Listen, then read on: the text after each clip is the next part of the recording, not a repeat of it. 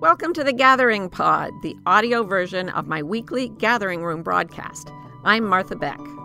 Welcome, welcome to The Gathering Room and to our topic of the day, which is how to ask. Now, I had a friend once who was very new age and very psychic. I happen to believe, you know, she seemed to have a gift.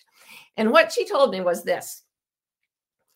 People don't get what they want from life because they don't know how to ask. They don't know how to ask the force for whatever it is they want. They're asking, but they're not asking in a way that gets results. And she said, here's the thing. The universe is dying to give you stuff, but it can't give you stuff unless unless you ask.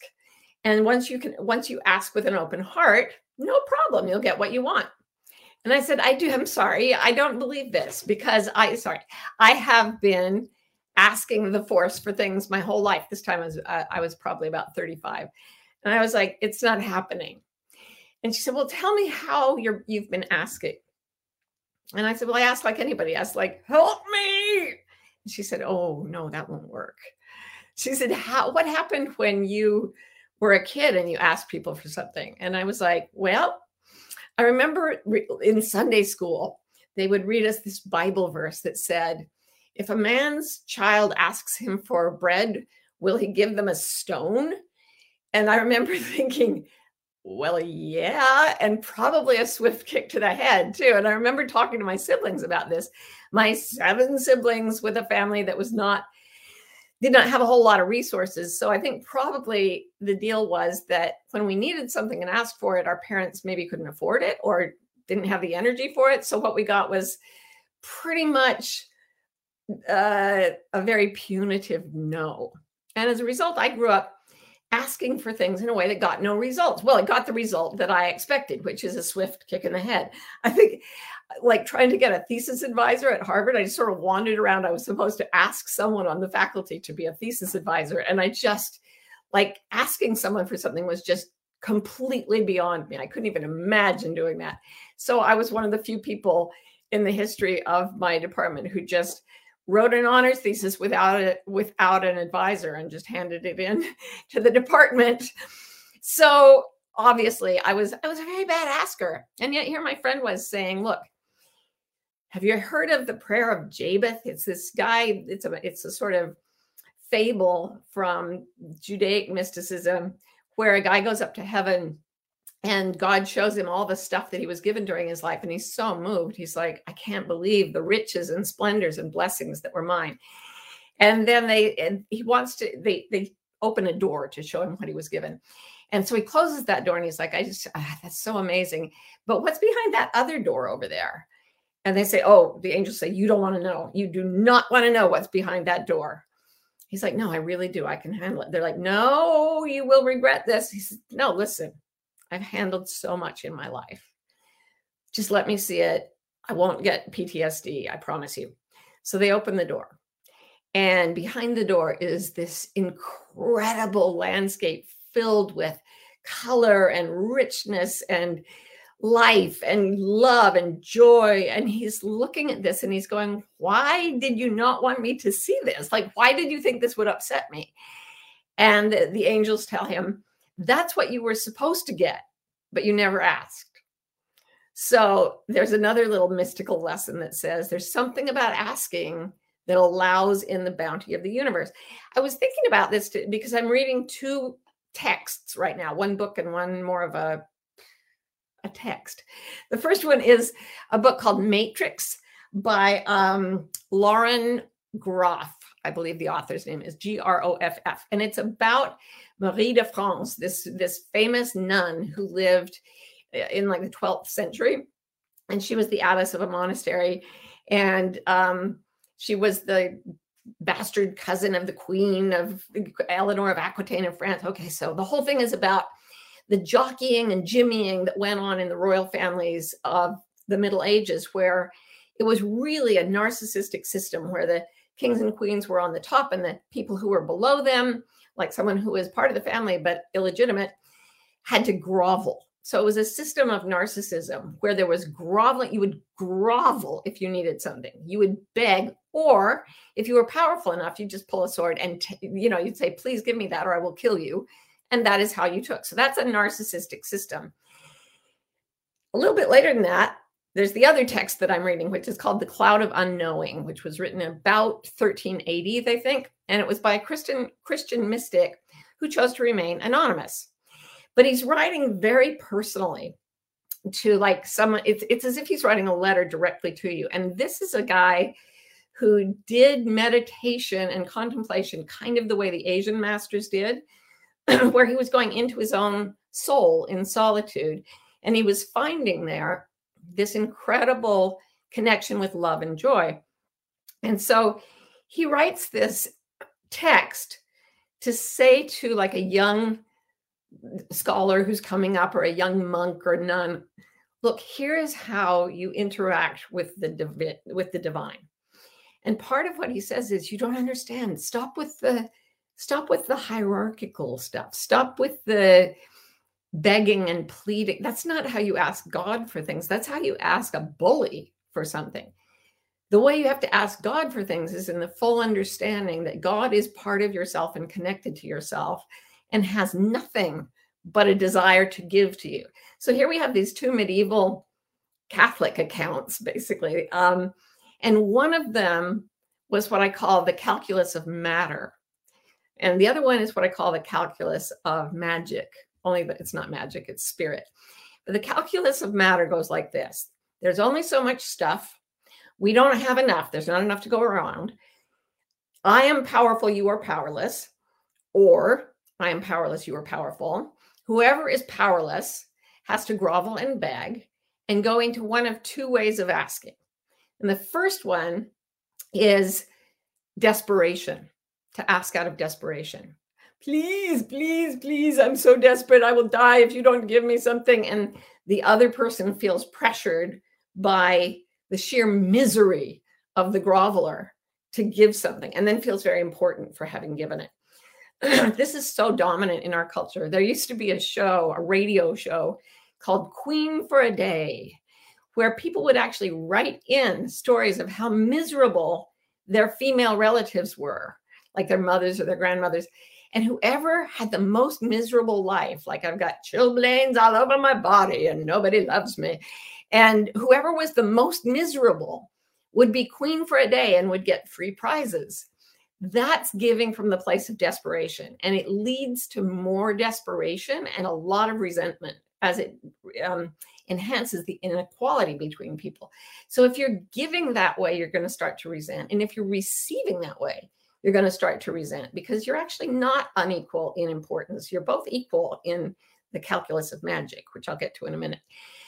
In the calculus of matter, where everything's a zero-sum game, and when I give something to you, I have to take away from myself, or vice versa, there's one other way, and that is barter, to give out of barter, or to ask out of barter. Okay, you do something for me, I'll do something for you. You scratch my back, I'll scratch yours. One of the things that has happened, will happen to you a lot, especially if people see you as having a lot to give, is that you'll get what I call gifts with tentacles. So out of the blue, someone will say, like, mail you a package that says, I, I have made you this life-size blown glass pheasant, which took a year to make, and I'm giving it to you out of nothing but ge- the generosity of my heart. But as you take this gift that you didn't ask for, you can feel the tentacles on it that say, aha, we live in a world of barter. Now that I've given you something, here comes the ask. Boom. And there's always an ask. And then there's guilt if you don't say yes to the ask, because somebody's already given you something. That's a transactional relationship. It's a barter relationship. And asking from that place leads to a lot of what feels like entrapment. Like you're forced to give and take. And that's our whole economic system. That's the whole, I'll go to my job and then I'm going to, I'm going to give you a piece of my life energy, and then you're going to give me a chunk of money in return. And it leads to misery, and it leads to a feeling of entrapment and, and force. Okay. So those are in the, the um, calculus of matter. Now, if you go to the calculus of magic, or the calculus of pure energy, it's very, very different. And this is where spirit is. When I was reading or writing my last book and reading the Divine Comedy for part of my research, Um, I read this, Dante had this very carefully spelled out, and it's what the author of The Cloud of Unknowing seems to have known that a lot of the other people in that time did not know, in the way they visualized the divine and how the divine likes to be asked for things. So Dante's going into purgatory, where everybody's marching up a hill, and they're, it's hard, but they know they're all going to go to paradise, so they're all really happy. And every time, it's kind of like every time an, uh, an angel gets his wings, you hear a bell ring. Every time a new soul reaches enlightenment or whatever, there's a kind of chord that sounds, and everyone in purgatory rejoices. And they all say, "Ah, oh, more for us." And Dante turns to his guide, Virgil, and says, "Wait a second. How can one person getting more of something mean there's more left over for everyone? I do not understand this."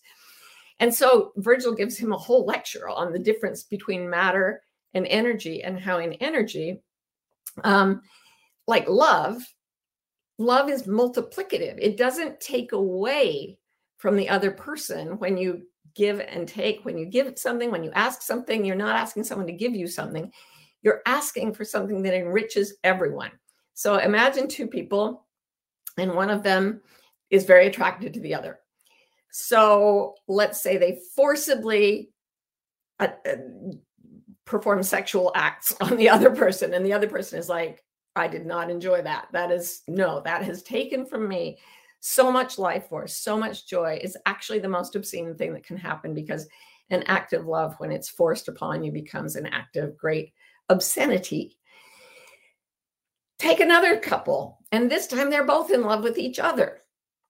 Now, as one receives the other's love, the one who is giving feels more love between the two of them and is able to receive more as well. And so between them, the love multiplies and multiplies and multiplies, and they have the most exquisite experience possible for a human being, which is to ask for love that is freely given. And this is the energy of nature, you guys. Nature is actually inexhaustible. There's plenty on this earth for everyone. The way we ask and give is horrible, and it's screwed everything up. But if you've ever had a baby with your own body, or you've been around when someone else did, you can see how nature immediately starts to create dairy products for the baby from the mother's body. This is how nature works. And I can tell you from experience that if the baby doesn't receive the milk, it hurts the mother. What the mother needs most is for the baby to get the nourishment from her body. And then the baby thrives, and then the mother is relaxed and thrives. And like when the baby's eating, the hormones that give that milk to the baby, oxytocin. Someone was telling me that yesterday that there's a kind of oxytocin you can spray into your nose and it makes you happy. Go for it. I haven't tried it. I don't know. But I do know that oxytocin, which is the hormone that we release when we lactate, when we cuddle, when we hold a baby, uh, we get bursts of it uh, with lovemaking. That's the time when men feel the most, get the most oxytocin. And it feels like pure generosity. That is how nature designed giving and taking to feel. That's how you get into the space. So here's how to do that if you need to ask for something. First, I remember it with the acronym GAG. So the first thing is, instead of barter or neediness, you get into the spirit of generosity. And you do this by remembering a time when you loved giving someone something. So I can remember giving things to, well, we, we have another baby in our house now. She's one. And one day I said to her, she loves music. And she was in her little bouncy chair, and she heard her favorite song. And it was like the fifth time we'd played her favorite song. And she was like, "Arr, arr, arr," which meant play the song again. And I said, "Look, Lila, if you're going to play, the only way I'm going to play that song for you again is if you just haul off and say again." And she thought for a second, and then she said, "Again." And what could I do? I had to play the song. I mean, and she was so happy, and she danced. Get to that in a minute. But the thing is, giving, if you if you've ever given something to somebody who rejoiced in it, and it didn't cost you anything, and the love that was exchanged grew for both of you, get that feeling in your body. So then that's the first G. The second one is A, appreciate. So when I played that song for Lila, she rocked out. She does, she does, she has her own moves. She practices dancing every night in her crib. We can see her on the little nanny cam. And she breaks out all the moves when we play her favorite song. And then she dances. And then she says, again. And then we all dance and we say again. It's a whole very sophisticated pastime that we have during COVID. We can pass the days away like that. But the fact that she loves it and that she is unabashed, there's no, oh, thank you, thank you. There's just like, I love this. That just makes the whole equation shift from the energy of matter to the energy of magic. And then the final G, so there's generosity, there's appreci- appreciation, and then there's gratitude, which is where you just, you sit back and you savor the joy of receiving. So the generosity, you get into the joy of giving. And most people, when they're asking, don't go there. They're, I'm so poor, or what do I have that I can trade for what I want? That's just yucky. That's like a zero-sum game. It always means people get trapped. But when you're in the energy of generosity, you know that it's possible to for, for the giver to be expanded and, and elevated and so enriched by giving. Then when you appreciate, you feel how love makes everything get better. And then you look at things that you've been given in your life and you think, oh, oh can you believe that? I mean, like I look back and I say, my parents didn't have any money to give us stuff, but they gave me so much freedom, man. They just, nobody cared where I was. I was the seventh of eight kids. I was up in the trees. I was down in the mud. I had so much freedom and books. There were books everywhere. Like you get six other siblings and no T V. You get a lot of books in the house. So I can just wallow in that gratitude for what was given to me. Now I'm in a position where if I want something, there's something that I could, there's something called ask versus guess culture.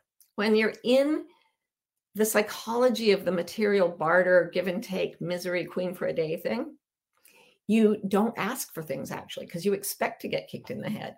So you, you hint, you say things like, oh, I, I have chilblains everywhere and nothing to eat for pie.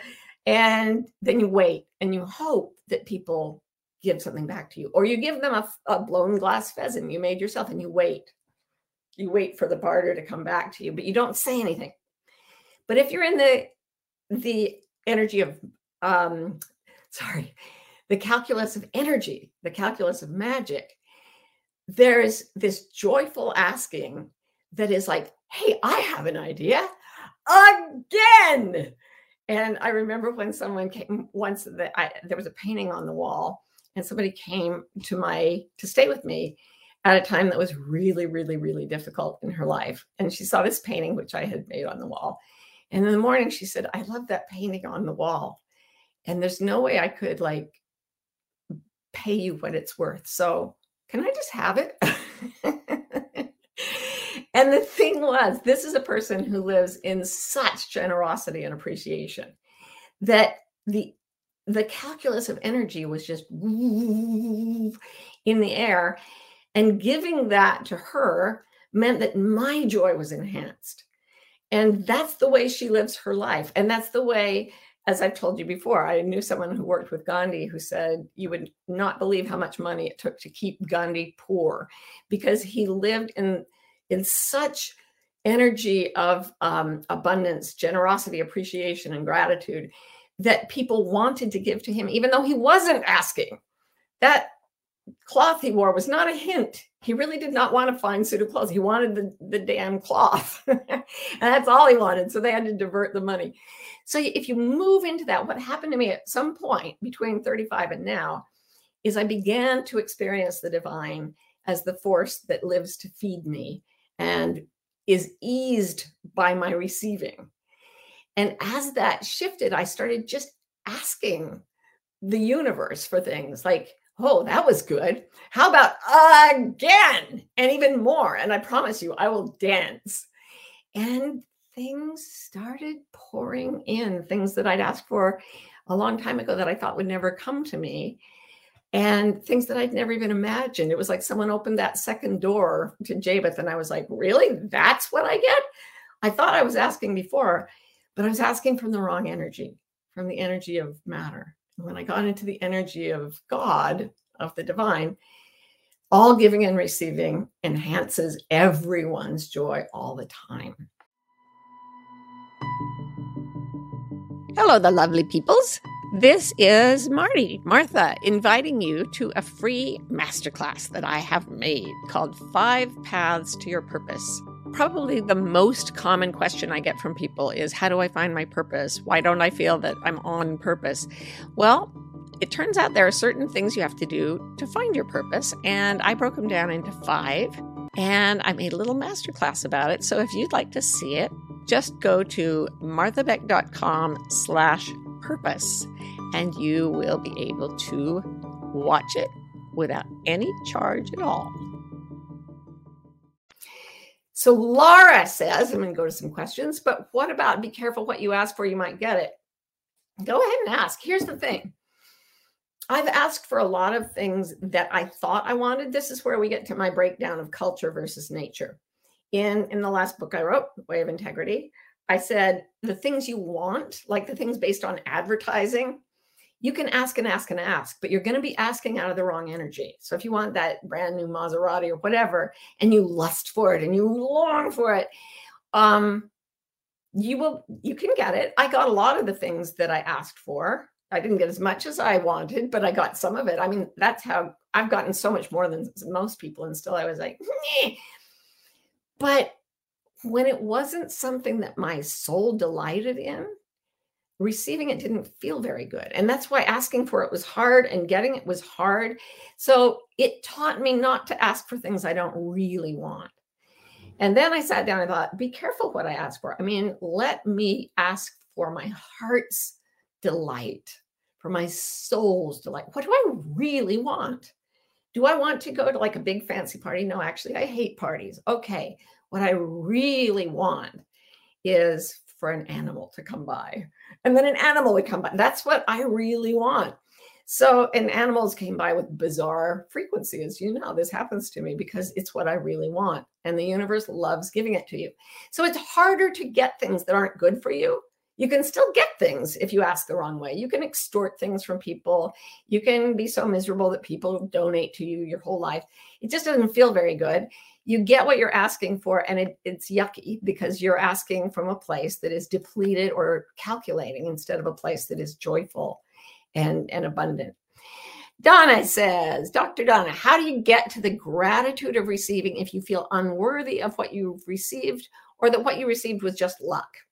First of all, luck or not luck, that's just a story. So let's just, since we're going to pretend we know what's luck and what isn't, why don't we say it wasn't luck? I got that because the universe wanted me to have that. Okay, cool. And if you don't think you're worthy of it, start small. Be super duper grateful for dental floss or clean freaking water. There's a great post that Glennon Doyle did years ago where people kept telling her she should get her kitchen renovated. And she went through her kitchen and she just said, this is a refrigerator. And it was kind of like, they were in like a New York apartment. It wasn't fancy or fine the way she, I mean, she lives in a gorgeous Beverly Hills house now, but she's like, this is a refrigerator and I have not cleaned it up, but it keeps food fresh. And look, you guys, it's full of things to eat. Do you know how much time human beings have spent not having anything to eat? Now this over here, this is a sink and there were like dishes piled in it. And she was like, look at this. I turn a, a, a tap and honest to God, sanitary water comes out of that tap into my cup. Holy smokes. In Africa, in major parts of Africa, most women spend most of their time carrying water, and it's not even sterile water. It's not even clean. Oh my God. And then she'd go on to the next thing and the next thing in this little kitchen she had. And that's why I think Glennon Doyle is a massive bestseller who now lives in a gorgeous house Um, in California, because the universe just keeps giving to people who are glorying in what they've already been given. And we've been given so much, you guys. We've been given so much. I mean, remember years ago, uh, Oprah went to South Africa and did she did a giveaway for some orphans, AIDS orphans or something. And she got these backpacks and she put dolls and toys and books in them and made sure they were really good quality. And then um, they followed some of the kids. And one of the kids had no people, like all her people had died of AIDS. And she went back to this little tiny hut where she lived, and she opened this backpack. And the joy on her face was just transcendent. And she kept saying, I am the luckiest girl in the world. I am the luckiest girl in the world. And in that moment, because she was in the calculus of magic, of energy, she absolutely was. She was transported. And not because she was poor, and not because she'd been given gifts in her poverty, simply because the appreciation of what she was given was exploding in her energy. And we can do that by focusing on anything that we've been given. And it changes our whole lives. And we begin to ask, because we know, as the Cloud of Unknowing says to his anonymous reader, you guys, this is a loving loving force that aches to give to us. And once we understand that, it's like, could I please have that? You know, and it happens. Stephen Craig says, how do we best use this to express romantic love to someone so that we don't come across as needy or self-defeated? Basically, you do what my little, you know, our little baby Lila does. You bounce up to them whenever, whenever she comes into the room where I am. I can hear her coming down the hall. Somebody's carrying her. I had foot surgery, so I was confined to my bedroom for a long time this summer. And so I couldn't go pick her up. People had to bring her in. And I could hear, and every time she'd come in, I would just say, oh, hi. And she would say, oh, hi. So now when someone, I can hear them coming down, can hear someone's footsteps, and I can hear Lila going, oh, hi, hi. Hi. And she comes and she sees me and just, hi. She doesn't need me. She's got plenty of caretaking. She's not exploiting anything. She doesn't feel it was, I, I don't have to give anything back. There's no demand in it. There is pure expression of delight in my company. How could I not give back to that? So if you go up to somebody you love and you're like, oh, please love me, please. I'm so miserable. I need your love so much. It's like they're going to go, oh, I feel so burdened. But if you just go up to them and go, hello, you are magnificent, and then just leave, you'd be amazed how well that works. I've had people, I've seen that work as, uh, for people who were just slightly drunk. And it was, I'm not telling you to get drunk. I'm just saying that once the inhibitions come down, love can sometimes express itself in the energy, the, the, why can I not get this phrase right? The calculus of magic instead of the calculus of matter. Jessica says, can you comment on patience and releasing the outcome once you can feel again? Um, immediately turn to the gag reflex. Generosity, appreciation, and gratitude. Like go immediately to times that you felt those things and build and build and build them. It just, it it's almost like lifting weights. If you sit there and reflect on times you felt generous, times you've appreciated things or seen other people appreciate them, and times you felt gratitude, if you can just build those, like focus all your attention on them, the asking changes and the asking becomes powerful. It gets traction from the powers that be. You may not be pursuing people around, but you'll be asking the universe for stuff and it will happen. Okay, Ellen says, I want my son with special needs to improve and be more independent. This would fill me with joy, but I'm not sure to, how to ask for this. And it feels a bit selfish because it would make my life easier.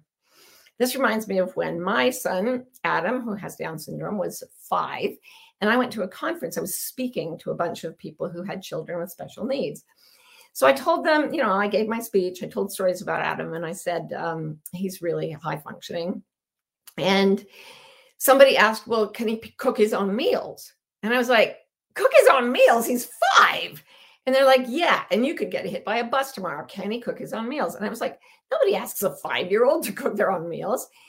But then I remembered when I was little, I wanted to do things around the house. And in villages, before humans were modernized, little kids participated in things like that.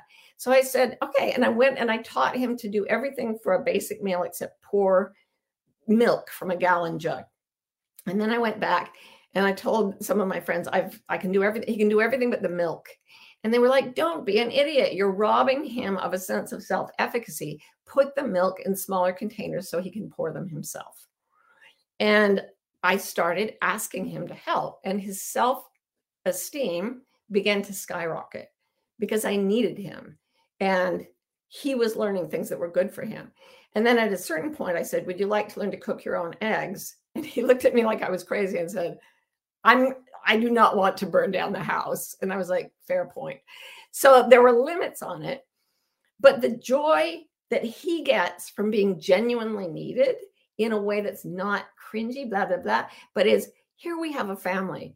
And the more we work together to say, cook a meal, the more joy there is in it for everyone. There's this participatory sharing. Like if everybody eat, makes a certain dish and then everyone around the table eats each dish and says to the one who made it, that is so delicious.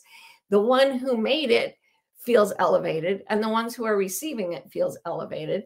And the whole family is elevated because everyone was doing it together. And that ultimately, that's what the Cloud of Unknowing says. That's what Dante says. That's what my life has taught me. That's what my friend said way back when. If you ask from this place of generosity, appreciation, and gratitude, things start to be delivered. It gets easier and easier, and a kind of momentum builds up until there's a trust that, yeah, if you ask the universe for bread, it won't just give you something worse like a stone, but it will shower you with things you couldn't even imagine. They're so magnificent and so delightful. So thank you so, so much for being here. I love you guys. You give so much to me by coming here and you elevate me with your presence and with your comments and with your love. And I can feel it. And I will feel you again on The Gathering Room next week.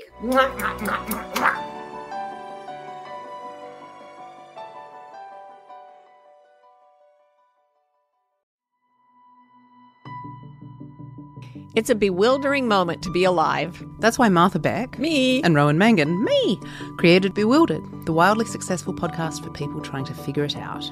Most of us are trying to fit society's expectations about how we should live, which is stressful and confusing. On Bewildered, we look at topics like perfectionism, what it means to have enough, anxiety, and creativity to see where the culture may be pushing us all away from the lives that truly fulfill us. If you're bewildered, if you want to think and you love to laugh, come join us. For almost thirty years, I've been teaching people to do something that I call reading your internal compasses. I believe we are all born with direction-finding mechanisms that are inherent in us and will help us find our best destiny. Uh, a few years ago, though, I realized that a lot of people were getting very, very anxious. And this is true. Anxiety is going nuts all over the planet. So I spent five years researching and writing a book about how to read your compasses and lower the anxiety that's getting between you and your right life. And I'm very excited about the book. It's coming out in twenty twenty-five, but I would love to teach you about it before the book comes out. So this summer, I'm doing a course called The Wayfinder's Compass, Moving Beyond Anxiety.